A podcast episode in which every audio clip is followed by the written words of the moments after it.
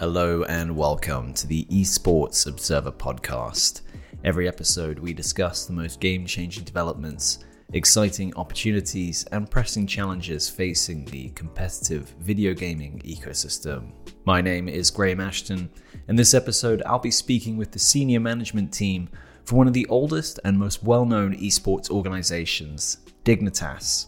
Having competed in gaming competitions for the last 15 years, today, the brand sits under the Harris Blitzer Sports and Entertainment umbrella, effectively a sister team to the Philadelphia 76ers, New Jersey Devils, and Crystal Palace Football Club.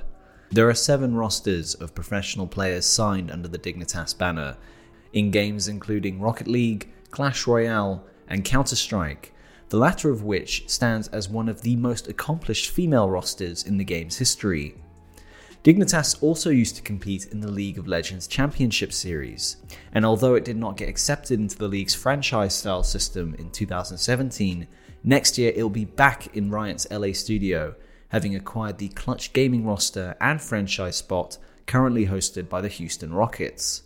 You can bet we're going to dive into Dignitas' strategy for League of Legends, as well as all its other games, along with its current business plans and partner strategies.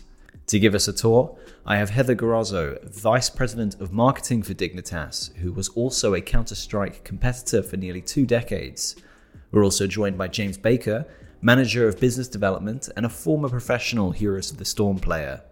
Before we begin, just a reminder as always that if you have a particular topic or recommended guest for the Esports Observer podcast, reach out and let us know at either podcast@esportsobserver.com, or you can message me directly by connecting on LinkedIn, or you can find me on Twitter at Graham__Ashton. For now though, why don't we dive into the discussion? So the first thing I have to do, Heather, James, I want to thank you both very much for taking some time joining on the show. It's an absolute pleasure to have you both. We're happy to be here. Thanks for having us. Yeah, great to be here. Before we get into Dignitas and its history and its future, presumably, I just want to start by going over a recent esports event. And at the time of recording, I think there's not really much else we can talk about except for the Fortnite World Cup, which took place last weekend. I mean, it's been on the front of every front page, from mainstream media to esports media. Don't know if you heard, but a bunch of teenagers won $3 million. That seems to be the prevailing narrative. But I'm curious to get like your kind of a reaction now that the dust has settled. What did you think of the event and the broadcast? Do you think Epic Games can kind of match the hype when it rolls around next year? Yeah, I mean, you know, what a spectacle it was, first off. You couldn't hide from it. Everywhere I looked on social, on news, it was there. And, you know, what a great marketing tool that is. You know, you couldn't look away from it. In fact, I was at an event in Oceanside, California, and ton of like 12-year-olds running around playing games, and they're just like, Fortnite World Cup's on, are you guys watching? This is amazing. It was all the hype. Certainly exciting. The numbers were incredible that came out of it. Love to see young kids, love to see the families that supported them, you know, running on stage. Or there's a great video of the Argentinian player after where his dad's holding him and he's crying. You know, what an incredible story for these kids. And the numbers that came out of it were just fantastic. Yeah, absolutely. I mean, from a fan perspective, I think this is arguably one of the best events esports has ever had. The reported figures, I think, were something like 2.2 million peak concurrence. It broke a Twitch record for the most concurrent viewers on an esport ever, with around 1.3 million. Crazy, crazy event. To the second part of your question, which is, can they match it next year? I think it's a very tough act to follow, but considering the hiring of Nate Nanzer, the former Overwatch League commissioner, I actually think that we could be seeing an even more successful year for Fortnite coming up. And I think also what's exciting is I think there's going to be some professional esports players that jump ship into Fortnite. You see that with Psalm. So he finished second. He was a former Heroes of the Storm player that James knows very well, having competed against him. He left Heroes before it died off to pursue Fortnite. And I think we're going to see that with other games too. To look at it from a kind of a commercial perspective as well, one of the interesting things is that the event didn't have any sponsors, it didn't have any linear TV deals, despite the amount of mainstream attention it got. It did stream not just on Twitch, but I think on 33 platforms total, if you look at kind of the global spectrum. And so now the big question is, you know, with the Fortnite Champion series that they've announced, is what are Epic going to do in terms of commercialization? Because in many ways, they're perfectly capable of continuing as is. I think really like the amount of attention Fortnite gets and the amount of money it can generate is enough to kind of keep it going. But obviously for the competitors, you know, no one, a player can't win $3 million every week. What are your thoughts on the different ways they might create a sustainable revenue system within the game? It reminds me a lot of League of Legends in 2013, which is when Riot launched the LCS, where they didn't have a single sponsor and it was all about promoting the game. And kind of a marketing exercise for League of Legends rather than the LCS as its own product as an esport. I think that's exactly what Epic have done with Fortnite so far. In terms of a model for commercialization, I think the opportunities are unlimited. Cosmetics are obviously the main driver of revenue in Fortnite, and we know how many of their players love to grab their skins and represent their favorites in games. So I think, for me, I'd love to see them go kind of a different route and look more towards in-game items and events than the traditional out-of-game that we see in esports. The team perspective, you know, in marketing, obviously, I'd love to see, you know, loosen some of the restrictions they had on, you know, various like sponsor logo placements for the teams and their jerseys. The teams want to support these players, but obviously it's much harder to bring in partners if the logos aren't going to be displayed anywhere. So hopefully they loosen some of the restrictions there so that these players are supported year-round and not just making money off the prizes a few times a year. I think you've seen some kind of sponsorship activations like with Team Solomid and the Chipotle House, but that's always been based more on the influencer side of things. And I think if they want to transition it to a full-on competition, it's time to start taking a few pages from some of the other esports out there. And now let's dive into Dignitas. So I think just to get everyone up to speed, to start off, could you give us a quick professional background on yourselves, and particularly your pathway into esports? I know it goes quite far back for both of you. Sure. So I'm the VP of Marketing at Dignitas.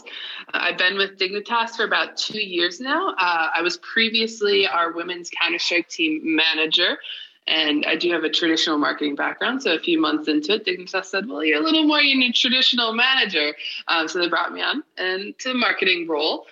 Prior to that, I've had a number of odd jobs in esports, as well as being a professional player in Counter-Strike. In 2012, I won the Women's World Championship. And I've competed in over 200 events. And I believe that's the most for any female gamer, not just in Counter-Strike, but in all esports. So I've been around the block. I've done as many odd jobs as you can imagine, from journalist to even doing streaming, some PR. I also do Counter-Strike observing. So I've been doing that for several years now. So I started out as a player, playing Heroes of the Storm way back in 2014. I joined Dignitas in 2015. At the time of my retirement from Heroes of the Storm, I was the most successful Western player. I won 4 European championships and 1 international event. And from there, I moved more into a kind of influencer role with Dignitas at first and managing on the side. And I quickly found that managing an esports team and working in one was a huge passion for me. So I was able to transition into my current role as business development manager, where I work primarily on leveling up our revenue streams and commercialization, specifically for merchandise and website. This might be a big question to ask, but I'm curious if you could explain, perhaps for our non-academic listeners or those maybe not familiar with some of the older esports teams, what the backstory on Dignitas is. When was the organization started? What have been some of the highlight moments in its run? And what is kind of its most recent sort of achievements been in that sense? Yeah, that is a great question and something we love to talk about at Dignitas, because Dignitas was founded on September the 9th of 2003. And that means that we're almost 16 years old. Last year, we celebrated our 15th anniversary. which makes us, I think, one of only 2 or 3 esports teams to do so. And we have such a long history. So we have 18 world championships plus 34 world championships. The first was actually won in 2005, and the most recent is 2019. In terms of, you know, big moments in the history of Dignitas, we've obviously got one that's been more relevant recently of signing the team called Rock Solid, which was our pre-LCS League of Legends team, featuring Skara, I'm a Cutie Pie, Voyboy, and all those great names. We were obviously the first team to be acquired by a traditional North American sports team when the 76ers acquired us in 2016. I think we've competed in, 21 esports titles, obviously including Call of Duty, CS:GO, League of Legends, Dota 2, StarCraft. And we've had some of the most successful names in esports pass through the Dignitas doors. So, as I mentioned earlier, we've got some great names from League of Legends. Shifter, Jack, Crumbs, even Core JJ, actually. We've got some huge names in CSGO, including many of the current Astralis members, like Device and Zipnix and Carrigan. I think we have the most successful Rocket League team of all time. So Violent Panda, Turbo Pulse, and KDOP, they broke records for winning the most games in a row and also winning the most world championships. And yeah, most recently, I think our most recent success was with our CSGO women's team, who became the back-to-back world champions at the Intel Challenge Katowice this year. And in terms of the, you know, organization's identity, I mean, would you say it's something that has been, you know, consistent throughout the years? I know you went through a significant rebranding recently, but in terms of what how the organization has always positioned itself, switching from different games, has it always kind of kept like a kind of a core ethos or a core message behind it? Yeah, I mean, we like a diversity in our game choices. So we've been in tier 1 esports like CSGO and League of Legends, but we've also been well known for supporting those smaller esports, like Heroes of the Storm, for example, various fighting games. So we're really about breadth and depth in our games. We think we have a great track record for building champions. We think we're fantastic at scouting players. Many of our players that have started at Dignitas went on to do absolutely incredible things. And that's something we're very proud of. We're very proud of our scouting and our training programs. One of the first things I want to talk about, which is probably one of the big pieces of news for Dignitas, was that come next year, you'll be assuming control, for lack of a better word, of Clutch Gaming for the League of Legends Championship Series. So just to kind of get a bit of background behind that, you know, when did the talks begin with the team's previous owner, the Houston Rockets, and the process of kind of bringing that team into the Dignitas fold? Yeah, so getting back into the LCS has always been a top priority for us, ever since not making it in the first round of franchising in 2017. Throughout the past 2 years, we've been in constant communication with Riot about the steps that we can take to be invited back to the LCS, and how to better position our organization for that. In spring of this year, that opportunity came up with the Houston Rockets, and it seemed like a perfect fit for us. League of Legends is such a great esport, and one where Dignitas was really solidified as a tier 1 org. The Houston Rockets are still involved. They are still going to work with us on esports, and we're really excited about where we can go with this franchise. It's interesting the way you describe League of Legends is, if we look at how the league will be shifting next year, you know, we're potentially seeing, you know, 3 of those teams that did not make the initial franchising round coming back into the fold. So obviously Immortals Gaming Club has come back in through their acquisition of Optic. Obviously it's not yet confirmed, but there's reports, you know, that Echo Fox will be sold to a new owner. What is it about North American League of Legends in particular that kind of commands this kind of commitment and financial investment for teams that had a history in it already to bring themselves back and reestablish themselves with that fan base? Yeah, as I touched on earlier, League of Legends is the biggest esport in the world. It's the most viewed. I think the 2018 World Championship had some insane statistics, like 19 languages, 30 platforms, 100 million unique viewers, 44 million concurrent. And those kinds of numbers are just too big to ignore. in terms of North America specifically, we're a North American organization, and we have a very strong belief in North American esports and the development of that as we move forward. And that's also where our history is in League of Legends. There were definitely opportunities where we could have looked to other leagues, but North American LCS was the top priority for us. You mentioned before that the Houston Rockets are still involved in esports and you're still working with them. But at this point in time, you know, how involved is Dignitas in the day-to-day operations with the team and in its current branding? You know, what will be the big changes come next year in terms of staff, facilities, etc.?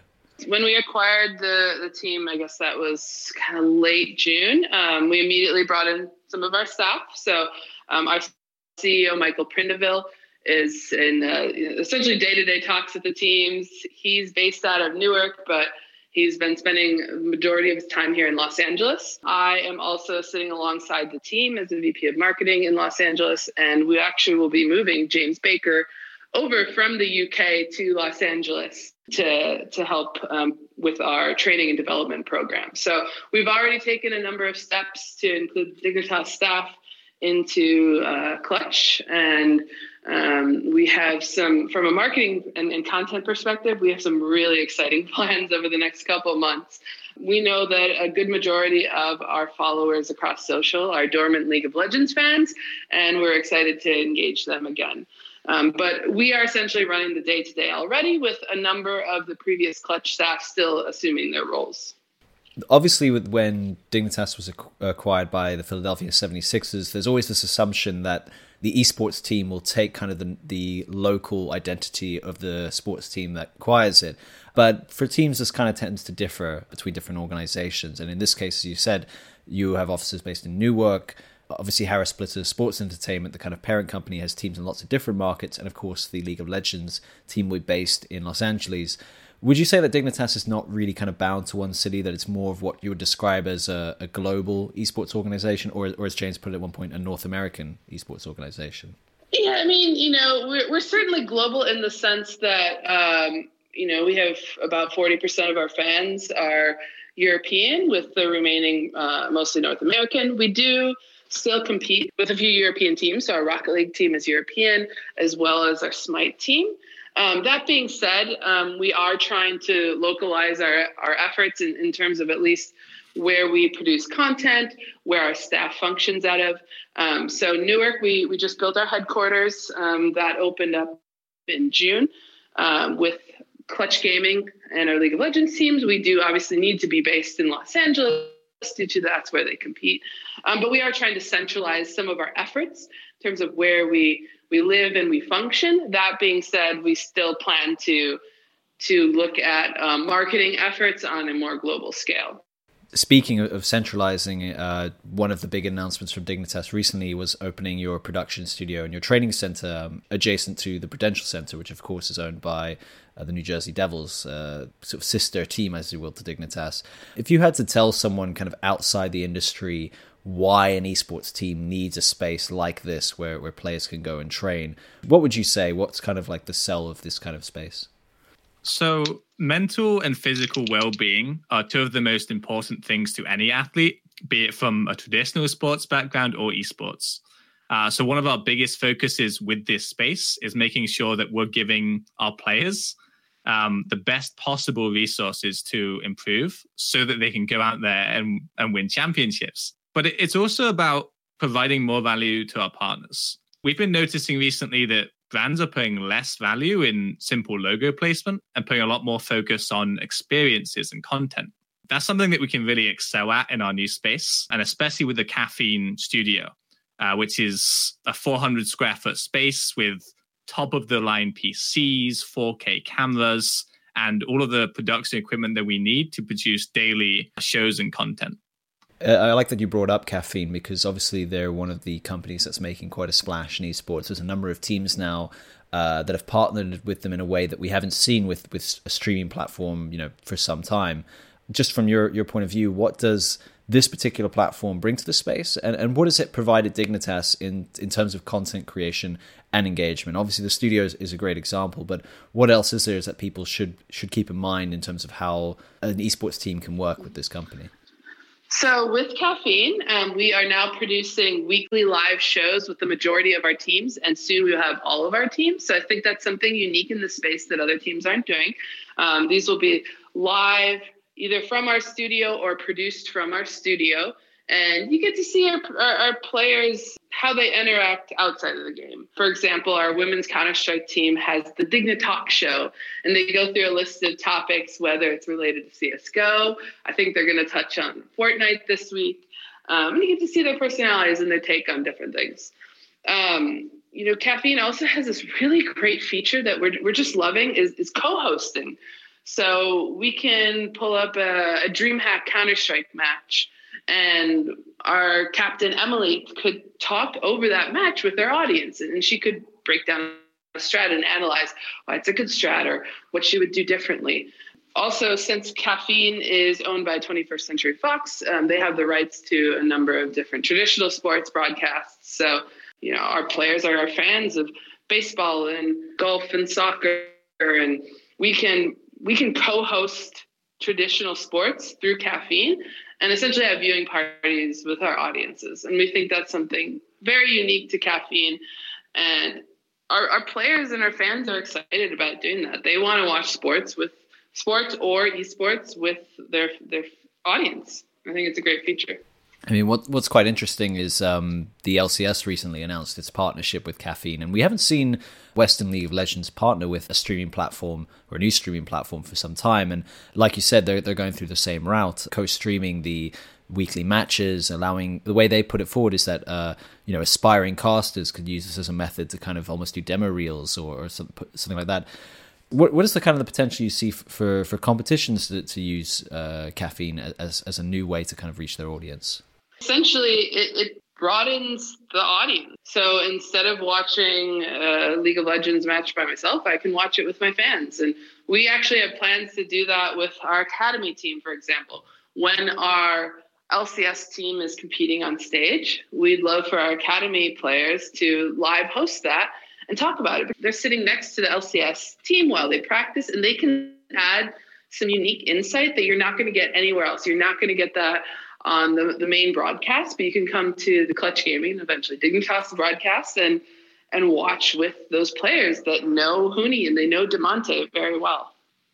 Yeah, that's quite interesting. To go back to something that you said a bit earlier, you were talking about the way the female CSGO team of Dignitas will use the platform. And of course, I wanted to definitely touch on that particular squad because I recently interviewed them for an article we put on the Esports Observer.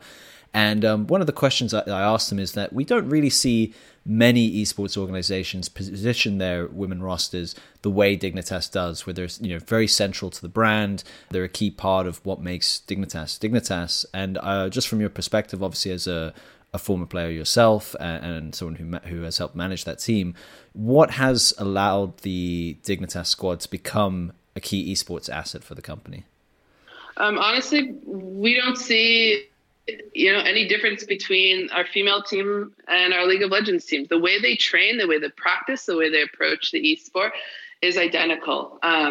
We think they deserve everything that our other teams do, and we treat them as such. So just like our League of Legends teams might work with a sports psychologist, nutritionist, chef, we provide that to our women's team as well. And we see that in their results. They are the only female back-to-back world champions. Beyond that, they are incredibly brand savvy. They're very smart about their content, about their audience. They are incredibly wonderful to work with our partners. So, for example, Mountain Dew has created a 5-part docuseries on the team called In the Moment. And Mountain Dew is following around our team to show, how do they prepare for a competition? What are they doing? How are they feeling on stage before and after event? They even followed us around during a media tour and during boot camp a couple of weeks ago. So they are incredibly valuable for our brand and for our partners, and we will continue to treat them as such. Obviously, we've seen great development in terms of how esports is creating more opportunities for women players. But just from your perspective, obviously it's difficult to predict with esports because it moves incredibly fast, and the industry doesn't look the same one year as it does the last. But what do you imagine in, say, 5 years or so when it comes to opportunities for female players? What do you think the space will look like?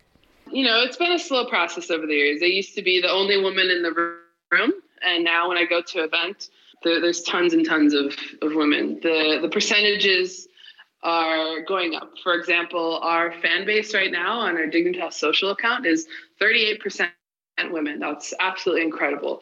And I think over the next 5 years, those fans are going to start translating into players, and then from players into competitors, and then from competitors, hopefully, into stars. I want to see women competing on the biggest of stages.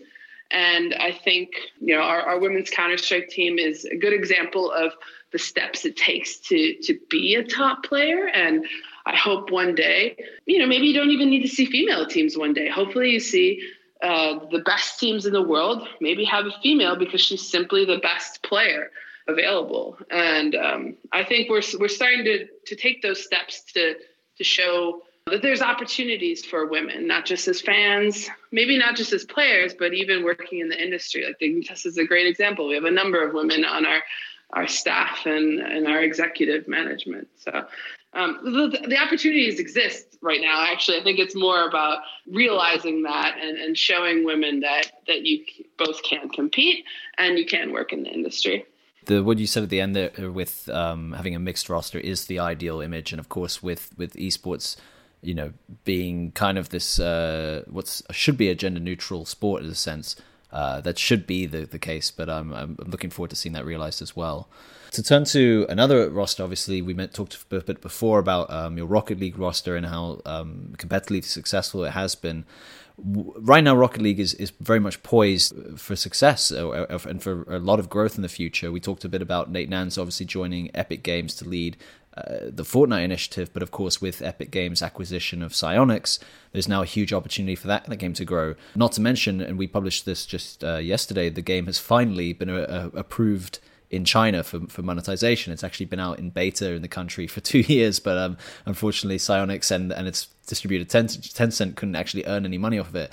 Now that they can, that means that the esports scene there can finally grow. I think already some Chinese squads have some teams. Maybe if you want to take this one, James, where do you think this particular game will go in the future? Do you think it is going to be this sleeper hit esport that a lot of people think it will be? Yeah, I mean, I think the biggest asset that Rocket League has is that anybody in the world can start watching and immediately understand what is going on and what the objective is. And I don't think that's something you can say about any other esport. I think the potential for Rocket League is huge, both in terms of the mainstream and the endemic esports audience. And considering Epic's kind of different approach to Fortnite, and as we mentioned, the hiring of Nate Nanzer, I think it's anyone's guess as to how the game proceeds. But we are absolutely confident in its success, and we're really excited to see what happens. I think one of the most interesting things about the game is just an observation is if you look at the most recent World Championship or final, we had both a team from FC Barcelona, and of course we had Team Renault Vitality. So you have one company that is a motorsport brand, and another is a traditional soccer team, and both of them can get involved in this game in a fairly natural way.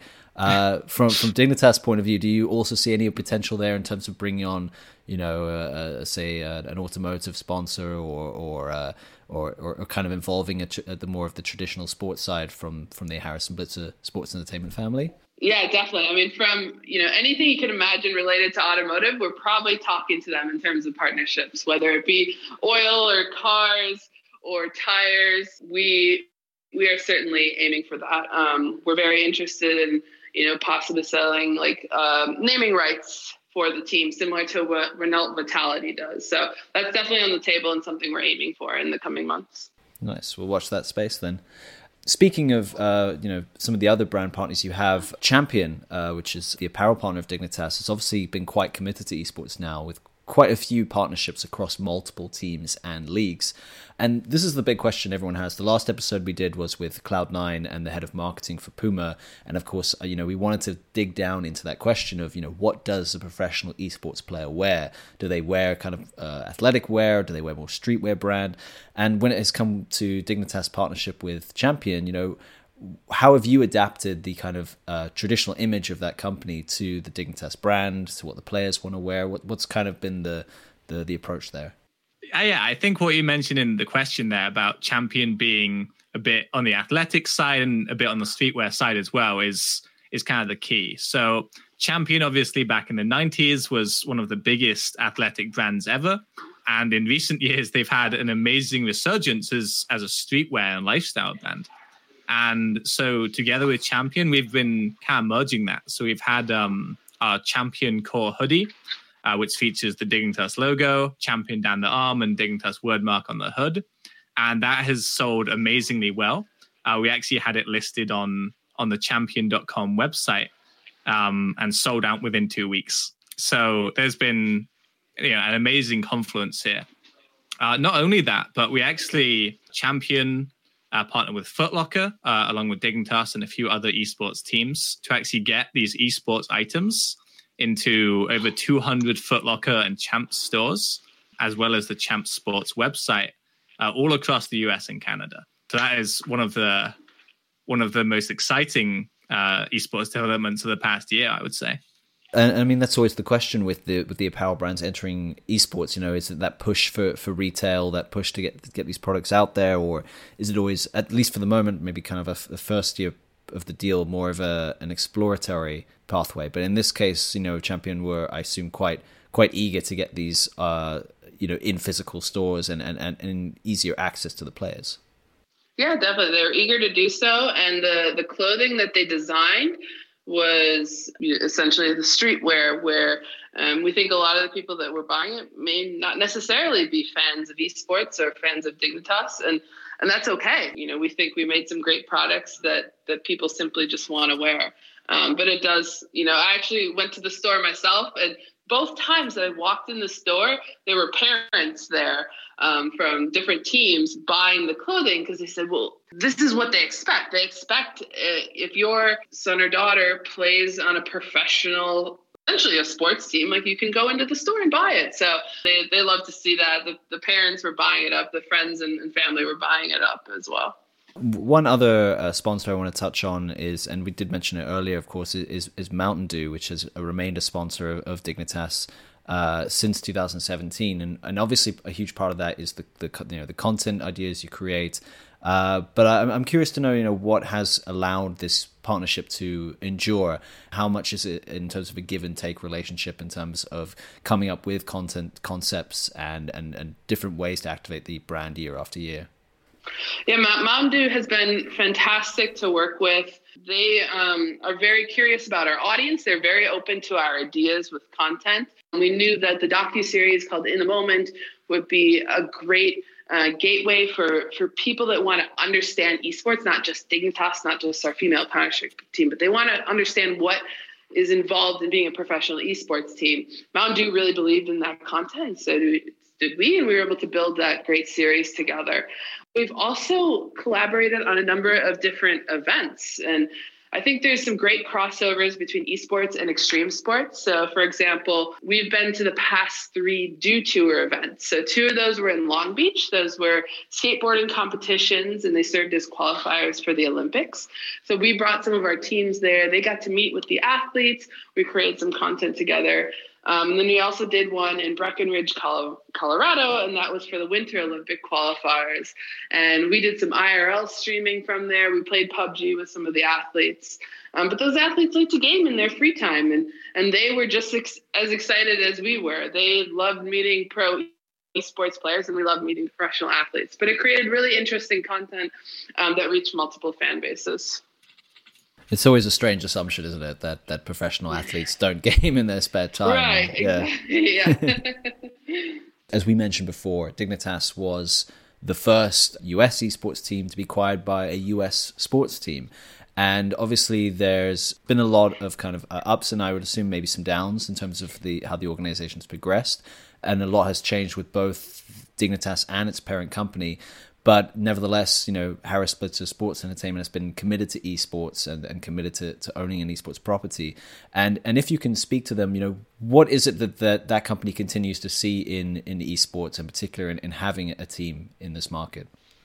Sure. So, HPSC, since I've joined, it's been obvious that they're essentially in the forefront of innovation, always on the hunt for new opportunities, not just in sports, but also in entertainment. So, for example, the 76ers have this innovation lab in Philadelphia, and it's like a startup incubator for various technologies and services. So they actually partner with U.GG, which is one of the top websites for League of Legends and analytics and champion builds.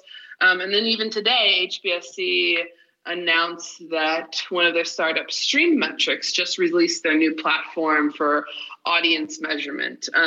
So HBSC is big on innovation, emerging technologies, new forms of entertainment, and essentially esports and Dignitas ticks all of those boxes.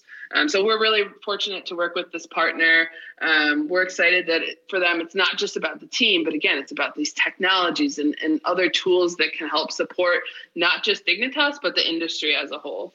Well, obviously, one of the big topics at the moment is kind of building out the infrastructure for esports teams, public facilities, own stadiums, etc. And we've seen Dignitas kind of take that first step with its own kind of training center and studio. What is kind of the vision there in terms of what the team would like to have in terms of a public space that the players can come and interact? Would you ever look towards a stadium or at least some kind of public venue? Or do you think that it's still too early days in terms of where the market is right now?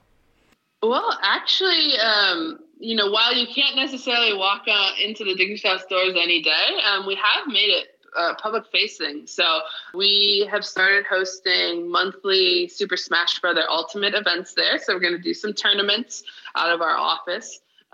We're going to be having viewing parties. Hopefully our team is competing at Worlds, so our League of Legends team won't be there. But if they don't make it, we're going to have our team there. We're going to invite some fans to come watch Worlds together. We think there's a lot of opportunity for various community events. I think there's great strides we could make in terms of youth camps. We can bring in maybe local universities or high schools. So while that is our day-to-day office, we do want to make it a space where our fans and the community can come and compete out of or play from or create content from. Fantastic. So just to close out the episode, I have a set of three questions, which I like to think of are a temperature gauge on the esports industry, where it's going, what obstacles lies in its way. And the first one of these questions is simply, what is the greatest challenge facing the esports industry at the moment? Yeah, so the answer here is probably franchising, and more specifically, how the franchised esports leagues tie back to the games that they are played in. So if you look at Overwatch League and League of Legends, they are both based on hugely successful games. How will those leagues adapt over time as the games age? Will the leagues have a significant impact on the life cycle of those games?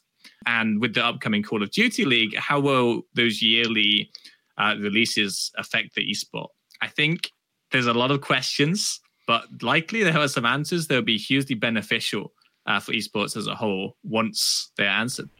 It's interesting because I think when franchising first took place, everyone kind of assumed, well, this is a no-brainer. You know, if it makes sense that esports would go the route of traditional sports and unlocking, sustainable revenues and building an ecosystem that can progress. But of course, the big difference is American football or basketball doesn't go through these yearly changes, monthly changes, and obviously it never quite falls out of style the same way. So that's if I get it, that's kind of what you're getting at, that the franchising isn't quite the safe bet, or at least hasn't been proven to be the safe bet that everyone looks at it.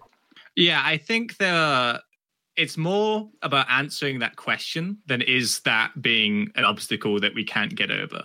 What is the plan that the publishers have, and how will esports evolve, and how will those leagues evolve as the games do? We haven't really seen it answered yet, and that's, I think, probably the biggest challenge that we have to take. Turning to you, Heather, greatest challenge facing esports at the moment? I think the greatest challenge is data analytics, accuracy of reporting, viewership, fan bases, You know, when we talk to partners that have worked with traditional sports teams, there's like a clear-cut set of numbers that they expect to receive. That's not necessarily the case in esports. There's so many different platforms where fans consume esports, and a lot of fans, including myself, are going to consume esports across multiple platforms at the same time. So it's difficult to get an accurate viewership number, accurate fan demographic numbers, and as a result, it's difficult to set expectations for partners. But, you know, I'm hoping that there's going to start to be some solutions for this mess of data. Like I mentioned, HBSC-backed company Streammetrics just announced today, and their tool is hopefully going to aid and bring some clarity around esports audiences. Yeah, I have a strong background in data analytics, and of course, data is a big part of my job since I work with our partners. So I do want to have some more clarity going forward on what the audience actually looks like. You know, are these true numbers? And I think that's going to help esports as a whole. Second question is, and I think this does tie into, you know, the mainstream audience getting another taste of how big esports can get, is what is something those outside the industry get wrong about esports? What are some of the misconceptions? For me, it's definitely what an esport is and the definition of the word. So, you know, kind of two main points here. Is esports a sport, and is Ninja part of esports? So I think from my perspective, the answers to those questions aren't really important. What's clear to me is that there is a huge demand for these types of gaming content, especially the competitive side. And I think, you know, it's kind of the responsibility of Dignitas and others as esports entities to react to that demand as it evolves and changes. So, you know, I think it's similar to what James said in a way, but I think there's still a misconception that watching video games is not a spectator sport.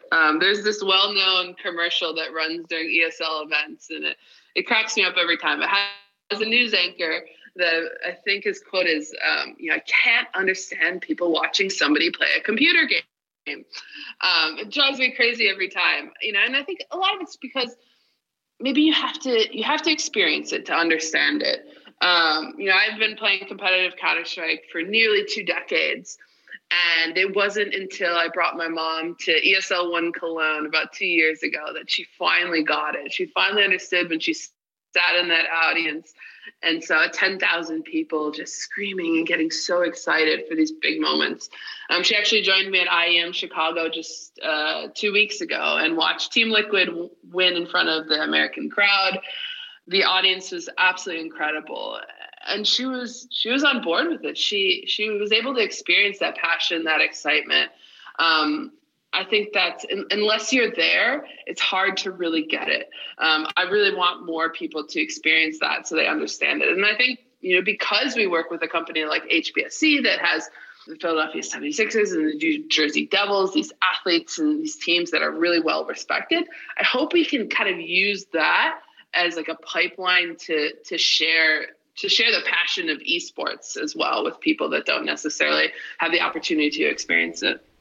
That's usually my go-to strategy when I have a friend or maybe a family member who just does not quite get what it is I'm involved with in my day-to-day work. And I think I will take them to an event. If I have to drag you kicking and screaming into the stadium, like that's the best way you get it done. Exactly. Yep. That's the way to do it. And so then the last question is, what does esports need more of? Oh, I get the easy answer here because it's women. It's women and diversity.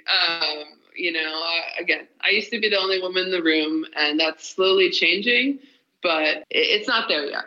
You know, I don't know numbers off my head, but you look at the NFL, and I think it's got an incredible female fan base, and they've done a great job about creating women's clothing lines, for example, and maybe it's less about the hard-hitting sport and, you know, understanding the athletes and their characters and their personalities. And, you know, I hope to see teams do a better job of engaging their women fan bases. I hope to see more female brands come into the industry. For, you know, we've got almost 40% female following across the Dignitas social. That's absolutely incredible. Like, you know, Sephora, Ulta, Dove, they should be jumping at an opportunity to reach this young money-spending audience. So I do hope that we see an increase in women and diversity. And then from James, your answer to that, what does esports need more of? That is a tough question. I think it's a weird answer, but I think it's time. So esports is obviously, it's got huge growth. There is so many more things coming into the industry every week, from fans to brands to even sports teams and, executives. And, I think in 5 years, esports is going to be unimaginably bigger than it is today. So it's a weird answer, but time, I think. That's all the questions I had. I just want to say once again, thanks very much for joining on the show. As we kind of start out by saying, Dignitas is one of the longest running teams, and I'm really pleased to see that not only does it still continue today, but it's continuing to breach into new games. It's kind of going back into some of the old ones. I'm really excited to see the roster play next year under the Dignitas banner again in the LCS. And then also I'm interested to see what actually becomes of the company, because I think it's been great to see the brand develop and the content that's come out of it. So great job on both of you guys, and thanks very much for joining. Thank you so much for having us. We've got some exciting things coming, and I hope everyone follows along. Yeah, it's been my absolute pleasure to be on the show. So thank you very much for the invite. And that's the show. Hope you enjoyed it. If you want to keep up to date with the latest esports business news, you can find daily stories as well as features on our website, esportsobserver.com. You can have that sent straight to your mobile device by downloading the TO News app, available off of the App Store. And of course, you can find us on social media. We're on Facebook, we're on LinkedIn, and under Twitter under the handle esports observed. Thanks very much for listening, and I'll see you next time.